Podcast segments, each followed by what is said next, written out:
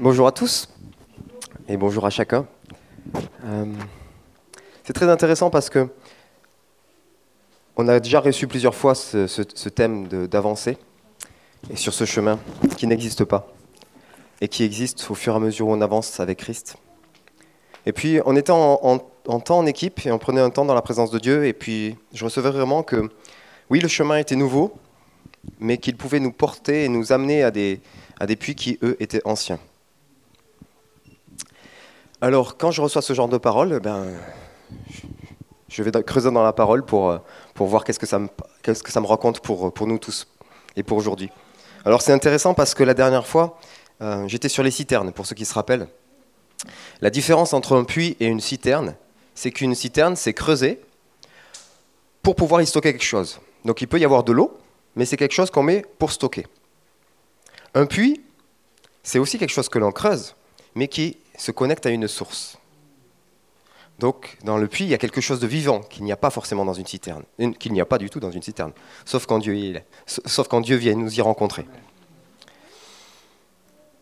Alors, commençons par le début, le tout premier puits rencontré dans la parole de Dieu. On le trouve en, en Genèse 16. Je ne vais pas le lire, je vais le paraphraser.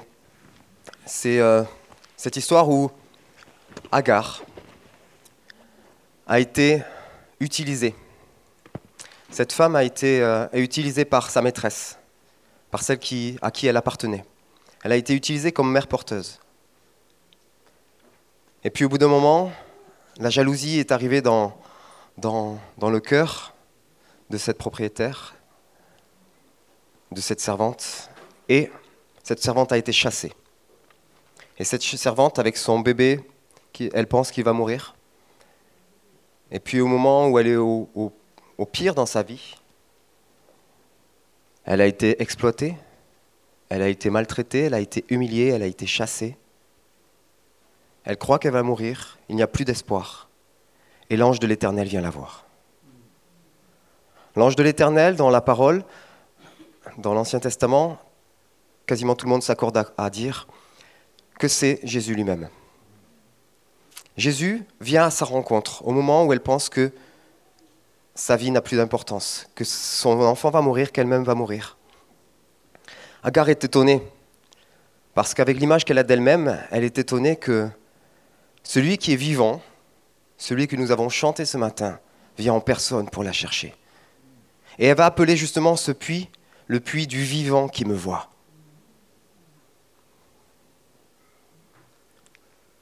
On n'a pas arrêté le temps de louange. Nous sommes toujours dans ce temps de louange et d'adoration. Et nous continuons d'adorer le, vivant qui nous voit. Et nous continuons d'adorer, d'être dans la présence du vivant qui te voit. Quelle que soit ta situation, l'ange de l'Éternel veut venir te voir, veut venir à ta rencontre. Il est le vivant qui te voit et qui a de l'espoir pour toi et qui va te redonner vie. Je continue parce que j'ai plusieurs puits à voir ce matin. Mon objectif, c'est d'essayer de, vous présenter assez de puits pour que vous sachiez auprès duquel vous êtes actuellement.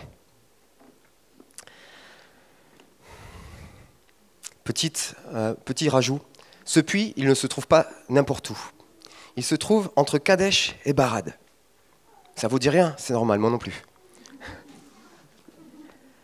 Mais Kadesh, ça veut dire consacré. Et Barad, ça veut dire la grêle. Et parfois, au milieu d'un orage de grêle, c'est un lieu de, consécration. Un lieu où on peut être trouvé mis à part par le vivant qui nous voit. Ces épreuves terribles de la vie ne sont pas des temps perdus, c'est des lieux où on peut être rencontré par le vivant qui nous voit. Alors, allons voir un autre puits. On le trouve en Genèse 24, et là encore, je ne vais pas le lire. Ne vous inquiétez pas, je vais lire des passages bibliques quand même. C'est cette histoire où Eliezer, le serviteur d'Abraham, va à la recherche d'une épouse pour Isaac. Il vient à sa rencontre à un puits. Et en fait, Eliezer, ce serviteur du Père, c'est l'image du Saint-Esprit. Le Saint-Esprit, qui vient à la recherche de l'épouse, qui est prête, qui est consacrée, qui est pure et sans tache, qui en fait est disponible pour entrer dans son appel. Et son appel, c'est de devenir l'épouse de Christ.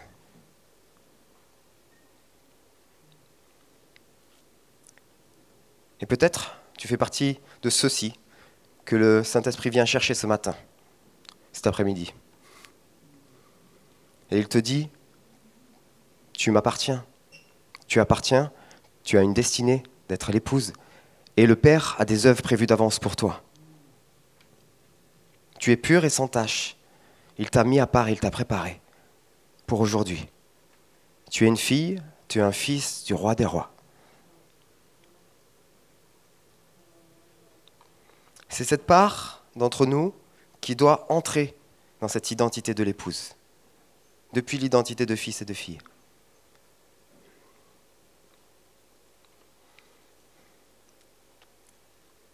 J'ai oublié un truc, alors j'y reviens. Le puits du vivant qui te voit. Agar a nommé ce puits.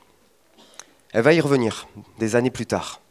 Elle va y revenir, elle va revenir y habiter. Ce puits ne va pas être utile que pour une fois. Elle va revenir y habiter. Et même Isaac, son gendre, va venir à ce puits. Et même Isaac va habiter ce puits. Moi, ça me parle de ce passage que tu es peut-être en train de vivre aujourd'hui ou que tu as peut-être vécu déjà. Où l'Éternel et le vivant qui te voit est venu te chercher, est venu te rencontrer. C'est un puits qui, qui est vivant pour toi, qui est puissant pour toi, un lieu de rencontre avec le Seigneur. Mais il peut et il doit devenir aussi un lieu de rencontre pour d'autres, pour d'autres qui t'entourent.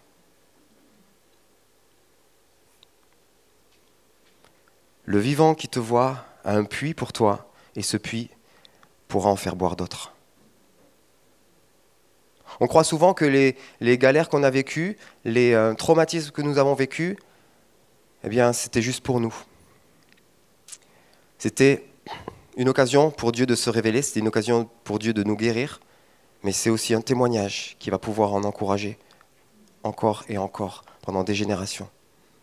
Et d'ailleurs, au moment où Eliezer vient chercher cette épouse pour Isaac, Isaac, à ce moment-là, habite à ce puits du vivant qui te voit.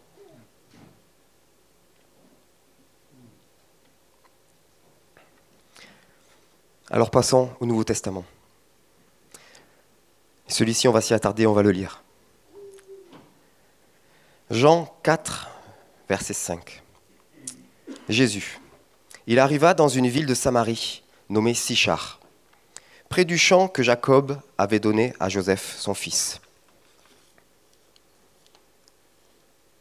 Là se trouvait le puits de Jacob. Jésus, fatigué du voyage, était assis au bord du puits. C'était environ la sixième heure. La femme de Samarie vint puiser de l'eau. Jésus lui dit, Donne-moi à boire. Car ses disciples étaient allés à la ville pour acheter des vivres. La femme samaritaine lui dit, Comment toi, qui es juif, me demandes-tu à boire? À moi qui suis une femme samaritaine? Les juifs, en effet, n'ont pas de relation avec les samaritains. Jésus lui répondit, Si tu connaissais le don de Dieu et qui est celui qui te dit, Donne-moi à boire, tu lui aurais toi-même demandé à boire, et il t'aurait donné de l'eau vive. Je ne vais pas revenir sur les points que j'ai déjà cités avant, mais je voudrais relever quelques points intéressants dans ce texte. On commence par une ville, Sichar. Sichar, ça veut dire ivresse. Moi, je trouve ça particulièrement intéressant de voir celui qui transforme l'eau en vin se rendre dans la ville ivresse. Et on le voit, cette femme, elle a une vie dissolue. Elle a une vie qui correspond à sa ville, une vie d'ivresse. Mais, quand personne ne la voit, elle revient au puits de Jacob. Régulièrement. Elle revient quand même au puits qui a été fondé par Jacob. Parce qu'elle sait qu'il y a une source à cet endroit-là. Tous les jours, elle est dans sa vie dissolue, mais régulièrement, elle revient. Un autre détail, Les Samaritains. Samaritain, ça vient de Samarie. Samarie, ça vient de Chamar. Et Chamar, ça veut dire garder. Elle a gardé le souvenir de ce puits. Elle a gardé le souvenir de ce qu'il a raccroché à Dieu. Peut-être que ça te parle aujourd'hui pour ta propre vie. De temps en temps, tu reviens. Tu reviens au souvenir. Pourquoi est-ce qu'il y avait autant de problèmes entre les, Juifs, entre les Judéens et les Samaritains? C'est très intéressant et ça va être en miroir de ce passage avec la Samaritaine. Ça se lit en Néhémie 4. Le porteur de la coupe du roi Artaxerxès, donc le porteur de la coupe c'est Néhémie, avait dû tenir ferme face aux Samaritains. On peut lire donc au verset 1 Lorsque Sambala apprit que nous bâtissions la muraille, il fut très en colère et très irrité. Il se moqua des Juifs et dit devant ses frères et devant les soldats de Samarie À quoi travaillent ces Juifs impuissants? Les laissera-t-on faire? Sacrifieront-ils? Vont-ils achever? Redonneront-ils vie à des pierres ensevelies sous des monceaux de poussière et consumées par le feu? Vous devez être en train de vous dire Mais où est-ce qu'il va? Il part dans tous les sens. Alors on va rassembler les indices. Nous avons ici le porteur d'une coupe le porteur d'une coupe pour le roi, qui plus tard dans sa vie va s'opposer aux Samaritains, ou plutôt va subir l'opposition des Samaritains. Et les Samaritains euh, ont eu pas mal de problèmes avec les, les Judéens, et les femmes samaritaines ont été les boucs émissaires et ont été chassées pour certaines de leur famille.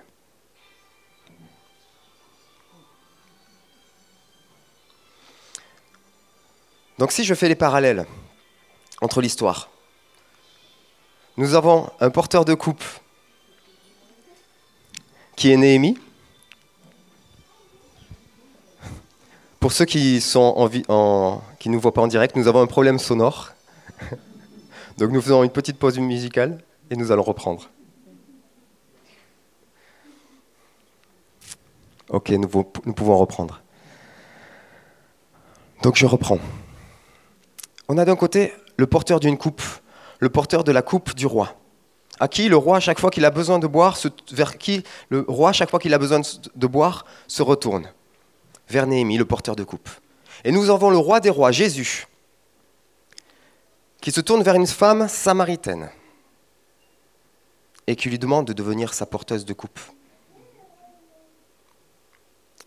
Parce que quand Jésus vient te rencontrer, il ne veut pas simplement venir te rencontrer dans ton histoire à toi.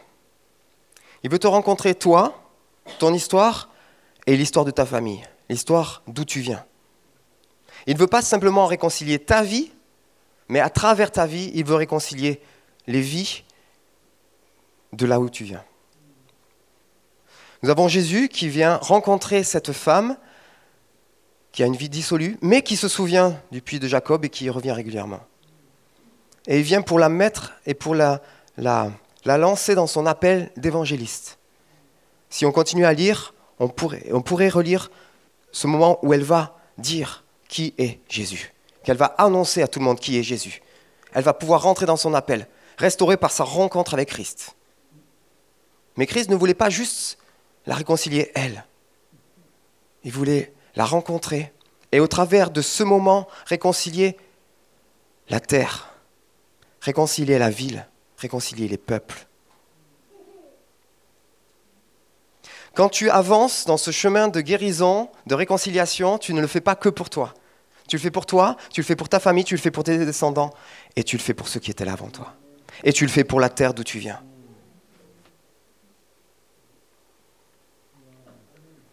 On va continuer dans ce côté des Samaritains de savoir garder. Seigneur, lui dit la femme, je vois que tu es prophète. On est au verset 20 du chapitre 4. Nos pères ont adoré sur cette montagne, et vous vous dites que le lieu où il faut adorer est à Jérusalem. Femme, lui dit Jésus, crois-moi, L'heure vient où ce ne sera ni sur cette montagne, ni à Jérusalem que vous adorerez le Père. Vous adorez ce que vous ne connaissez pas, nous nous adorons ce que nous connaissons, car le salut vient de la tribu de Judas. Il était venu en tant que représentant de cette tribu pour remettre et honorer cette femme. Et on l'a vu, vous voyez, elle se rappelle. Elle sait, elle a eu une vie dissolue, mais elle se rappelle. Elle sait que le lieu où on, garde, la, où on adore la présence de Dieu, pour elle, c'est sur cette montagne. Et Samaritain, Samarie vient aussi de, ce verbe, de, de ce lieu où on garde la présence de Dieu sur la montagne. Et elle a gardé aussi le puits. Elle fait partie de ceux qui ont gardé le puits. Et qu'est-ce que Christ vient lui dire? Ce qui compte, c'est pas le puits, ce qui compte, c'est la source. Des puits, il y en a plusieurs. Des puits, j'en ai mis partout. Mais la source, c'est moi. Il lui a dit, au, verset 10, Si tu connaissais le don de Dieu, et qui est celui qui te dit, Donne-moi à boire, tu aurais toi-même demandé à boire, et il t'aurait donné de l'eau vive. Celui qui est vivant et qui te voit est la source de toute vie.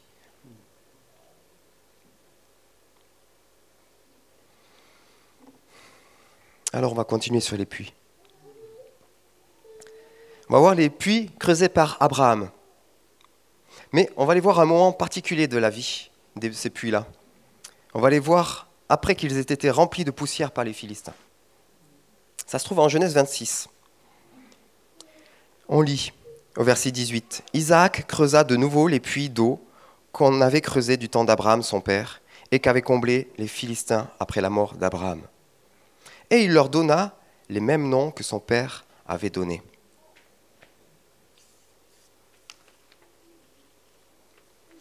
Un peu plus tôt, au verset 15, il était écrit Tous les puits qu'avaient creusés les serviteurs de son père du temps d'Abraham les Philistins les comblèrent et les remplirent de poussière. Qu'est-ce que c'est que cette poussière? Alors on va retourner à la première fois où nous rencontrons la poussière dans la parole. Genèse 2, verset 7. L'Éternel Dieu forma l'homme de la poussière, Afar. Afar, c'est le mot en hébreu. Il souffla dans ses narines un souffle de vie, et l'homme devint un être vivant. Un peu plus tard, en Genèse 3, verset 14, l'Éternel Dieu dit au serpent, Puisque tu as fait cela, tu seras maudit entre tout le bétail et entre tous les animaux des champs, et tu marcheras sur ton ventre, tu mangeras de la poussière tous les jours de ta vie. Et Genèse 3, verset 19, C'est à la sueur de ton visage que tu mangeras du pain, jusqu'à ce que tu retournes dans la terre, où d'où tu as été pris, car tu es poussière, et tu retourneras dans la poussière. L'homme a été créé à partir de poussière, mais à laquelle l'Éternel a, rajouté son souffle de vie. L'homme, sans le souffle de vie, n'est plus que poussière. De quoi se nourrit le serpent? De poussière. De l'homme quand il n'y a plus de, de souffle de vie. Et il n'y a pas qu'au moment où nous sommes dans le cimetière qu'il n'y a plus de souffle de vie parfois, avant, enfin, c'est pas parfois, avant de rencontrer le vivant qui nous voit, le souffle de vie n'habite plus en nous. Nous ne sommes que poussière. Nous sommes la nourriture du serpent. Il faut que nous ayons cette rencontre avec l'Éternel pour qu'il puisse à nouveau souffler sur nous et nous rendre la vie. Les puits que nos ancêtres ont creusés ont été remplis de poussière par l'ennemi. Et parfois, nous ne voyons que ça. Nous ne voyons que cette poussière. Mais il y avait un puits d'eau vive avant qu'il ne soit rempli, avant qu'il ne soit rempli de poussière. Mes parents se sont rencontrés dans, un camp qui s'organisait, un camp international visiblement, francophone, puisque ma maman venait de Suisse, mon père venait de Montauban, et ils se sont retrouvés à Panassac. C'était un camp qui était organisé. et il s'y passait des merveilleuses choses. Euh, je suis le fruit de ce qui s'y passait. Amen. Hein? Oui, je ne suis pas tout seul, c'est vrai. On est, euh, on est, nombreux à être passés par là. Et, euh, et on peut honorer la, la mémoire d'André et de Sergine, qui ont œuvré pendant des années. Mais pourquoi je vous parle de ça? Parce que, qu'est-ce qui se passe quand il y a un puits? On y va. Il y a un puits à Panassac, venez, on y va. Et il s'est passé des choses. Et qu'est-ce qui se passe quand il y a des humains qui se rassemblent? Eh bien, il y a de la poussière qui vient. Si vous croyez qu'avant, aujourd'hui, cette assemblée était parfaite, je suis passé par la porte, elle ne l'est plus. Parce que je suis humain et je viens avec mon lot de poussière. Alors, euh, on en enlève chaque jour un peu plus, et le Seigneur travaille dans, ma vie, mais c'est ce qui se passe. On se, on se, retrouve autour du puits, et puis on arrive avec nos poussières. Pourquoi je vous dis ça? Parce que moi, l'image que j'avais de Panassac, quand je... Alors j'ai eu deux images. J'ai l'image que je me rappelais de temps dans la présence de Dieu, et puis l'image que j'ai eue quand mes oreilles commençaient à traîner. Parce que quand mes oreilles ont commencé à traîner, eh bien c'était une époque où, avec ma famille, nous avons nous sommes allés dans une nouvelle assemblée. Pourquoi? Parce que ben, j'entendais parler que de la poussière par rapport à ce, puits. Et donc, pour certainement des bonnes raisons, mes parents ont changé d'assemblée. Et moi, je n'entendais parler par rapport à, à ce lieu-là que de poussière. Et bien des années plus tard, j'ai redécouvert ce qui s'était vraiment passé et ce qui s'y passait vraiment. Et euh, encore, il n'y a pas plus tard qu'il y a 15 jours, j'écoutais des enseignements qui sont distribués dans ce lieu et qui m'ont édifié et encouragé. Parce qu'il y a un puits. Mais si je m'étais arrêté à la, poussière, j'aurais vu écrit Panassac, j'aurais fait Oh là là, c'est pas pour moi. Non, il y a un puits à creuser. Et là, moi, j'ai parlé de mon histoire. Et désolé s'il y a des personnes de Panassac qui auraient été offensées parce que j'ai cité ce, ce passage-là, mais c'est pareil partout.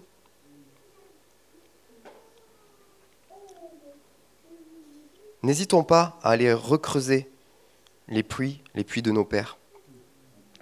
Peut-être que ce puits rempli de poussière, finalement, c'est ton temps de lecture quotidienne de la parole ou régulière de la parole. Parce qu'au début, il y avait une vraie source vivante. Et tout d'un coup, c'est plus qu'un rite.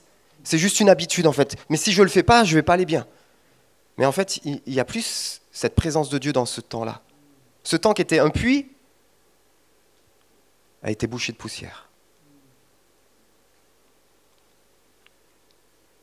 Mais Christ veut que la source jaillisse à nouveau dans ce puits. Que tes temps de lecture et de méditation de la parole de Dieu se passent en connexion avec la source de la vie. C'est peut-être les réunions auxquelles tu as participé ou auxquelles tu as l'habitude de participer. Rappelle-toi pourquoi tu y participes. Rappelle-toi pourquoi tu y vas. Rappelle-toi que ce n'est pas le puits qui compte et la cabane qu'on a fait au-dessus du puits. Ce qui compte, c'est la source.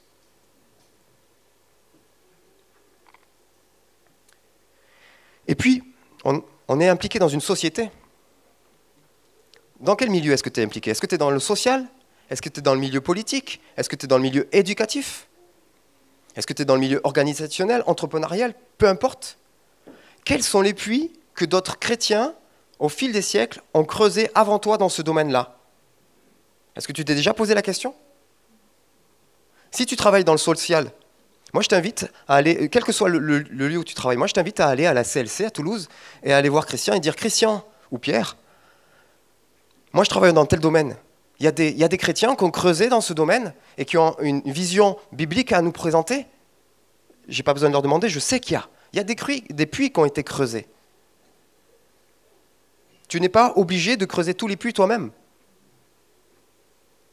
Parce que ce qui se passe, c'est que si on doit creuser tous les puits nous-mêmes, eh bien souvent on ne se sent pas digne et on ne se sent pas suffisant et puis on se sent fatigué avant d'avoir commencé. Mais il y a des puits à redécouvrir. Des hommes de foi qui se sont levés dans des domaines et toi tu te lèves dans ce même domaine. Va étudier la vie de ces hommes de foi. Va à ces puits. Mais pas pour rencontrer le puits, pour rencontrer la source qui est derrière. Et puis parfois, certains parmi nous sont des personnes qui sont des creuseurs de puits, sont des pionniers. Et euh, les serviteurs d'Isaac euh, nous montrent un exemple de, de, pionniers qui creusent des puits. Et qu'est-ce qui peut nous arriver parfois? C'est au verset 19. Les serviteurs d'Isaac creusèrent encore dans la vallée, et ils y trouvèrent un puits d'eau vive. Les bergers de Guérard querellèrent les bergers d'Isaac en disant L'eau est à nous. Et il donna au puits le nom Essec. Essec veut dire dispute, parce qu'il s'était disputé avec lui. Ses serviteurs creusèrent un autre puits, au sujet duquel on chercha encore querelle, et il l'appela Sitna. Lutte, accusation, opposition.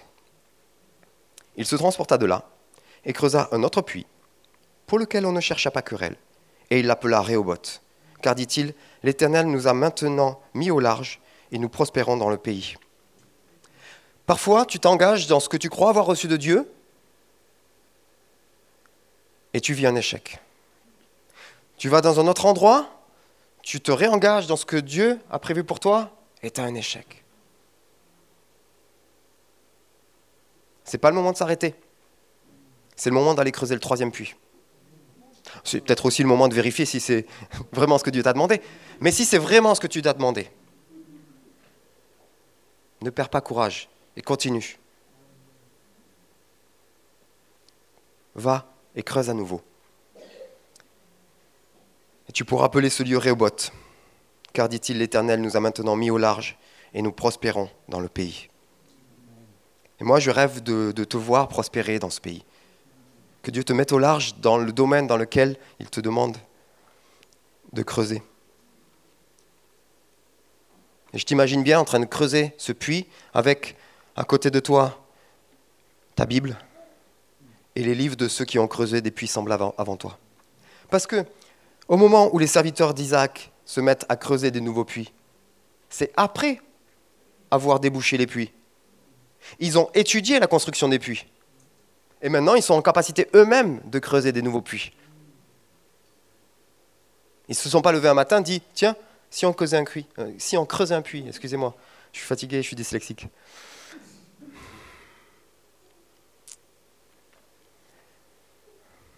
Si les serviteurs d'Isaac ont étudié pendant des années les puits d'Abraham, c'est pour pouvoir être en capacité eux-mêmes de creuser le puits, parce qu'ils étaient destinés à, creuser le puits et à abreuver largement autour d'eux. Et c'est ton cas aussi. Je voudrais finir avec la poussière. Un roi 18, verset 38. Et le feu de l'Éternel tomba, et il consuma l'Holocauste, le bois, les pierres et la terre. Et il absorba l'eau qui était dans le fossé. Le feu qui est descendu a même brûlé la poussière. On est à ce moment-là où Élie a construit un hôtel.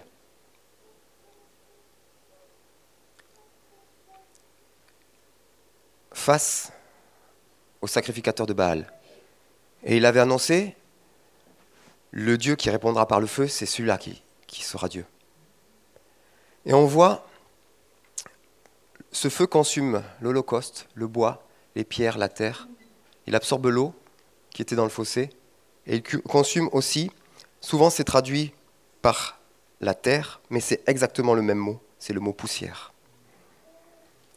Il y a de la poussière que nous enlevons nous-mêmes, il y a la poussière que le feu de l'Éternel vient descendre et faire disparaître.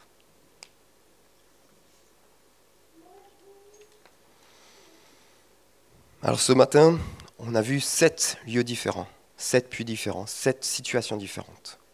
Donc si je résume, soit tu es dans un lieu de souffrance, un lieu désert, et tu as besoin de voir celui qui te voit. Et tu as besoin de savoir que tu es vu par celui-là.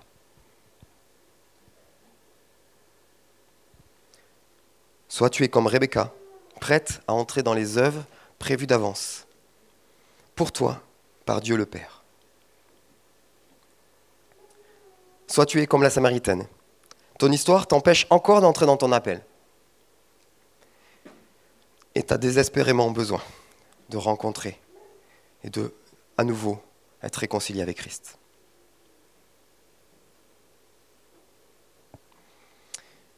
Tu peux aussi être comme cette Samaritaine. Tu as gardé, préservé certains puits, mais l'ennemi t'a fait oublier ce qui compte plus que les puits. Ce qui compte, c'est la source. Jésus veut étancher ta soif. Et il veut définitivement étancher ta soif. Ta soif de lui. C'est honorable d'avoir gardé, d'avoir tenu. Mais tu as besoin de garder et de tenir et de redécouvrir la source. Ou alors, tu sais qui tu es et tu connais ton appel. Et tu as besoin d'aller creuser des puits anciens et de redécouvrir l'œuvre de Dieu dans la vie de ceux qui t'ont précédé. Pour pouvoir toi-même creuser des puits. Et peut-être que tu es déjà dans ces projets et que c'est un lieu de dispute. Et Dieu veut te mettre au large. Et puis eh, peut-être que pour toi, aujourd'hui, c'est juste un temps à nouveau de consécration. Un temps où tu as besoin que le feu descende dans ta vie pour qu'il puisse venir brûler la poussière.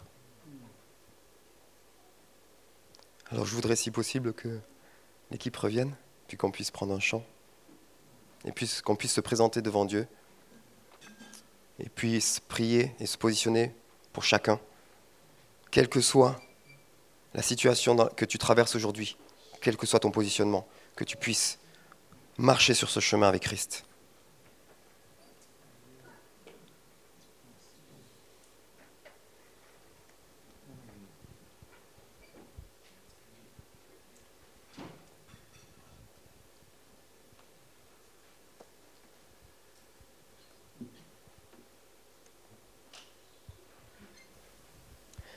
D'un point de vue pratique, ce que je vous propose, c'est que nous allons vraiment nous placer devant Dieu, commencer ce chant, et puis ensuite, on va prier. Et puis, si vous avez besoin d'être accompagné, dans un temps, eh bien, vous pourrez vous avancer, vous mettre plutôt sur le côté, plutôt même de ce côté. Et puis, on pourra prendre un temps plus personnel avec vous. Et pendant ce temps, on est tous actifs. On est devant Dieu parce que je crois qu'on a tous besoin de quelque chose. On est tous concernés par au moins l'un des sept points.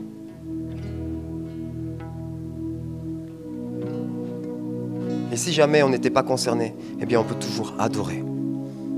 Et notre adoration participe aussi à la libération de ceux qui nous entourent. On l'a vu tout à l'heure, on l'a chanté tout à l'heure, on l'a proclamé. On a dit il y a de la puissance dans le nom de Jésus. Mais Jésus, ce n'est pas un nom magique. Il y a la puissance dans le nom de Jésus parce que Jésus et son nom sont ensemble. Quand le nom de Jésus est proclamé, le porteur du nom est présent. Ce qui est puissant dans le nom de Jésus, c'est pas le fait que je dise le nom de Jésus. C'est parce que je suis porteur de Jésus en moi. Et quand je proclame au nom de Jésus, ce n'est pas moi que je proclame, c'est celui qui habite en moi. Et quand tu proclames le nom de Jésus, ce n'est pas toi qui es puissant, ce n'est pas toi qui connais la formule magique qui serait le nom de Jésus. Non. Celui qui habite en toi se nomme Jésus. Il y a puissance dans son nom. Alors tournons-nous vers le porteur de cette puissance, vers l'auteur de cette puissance.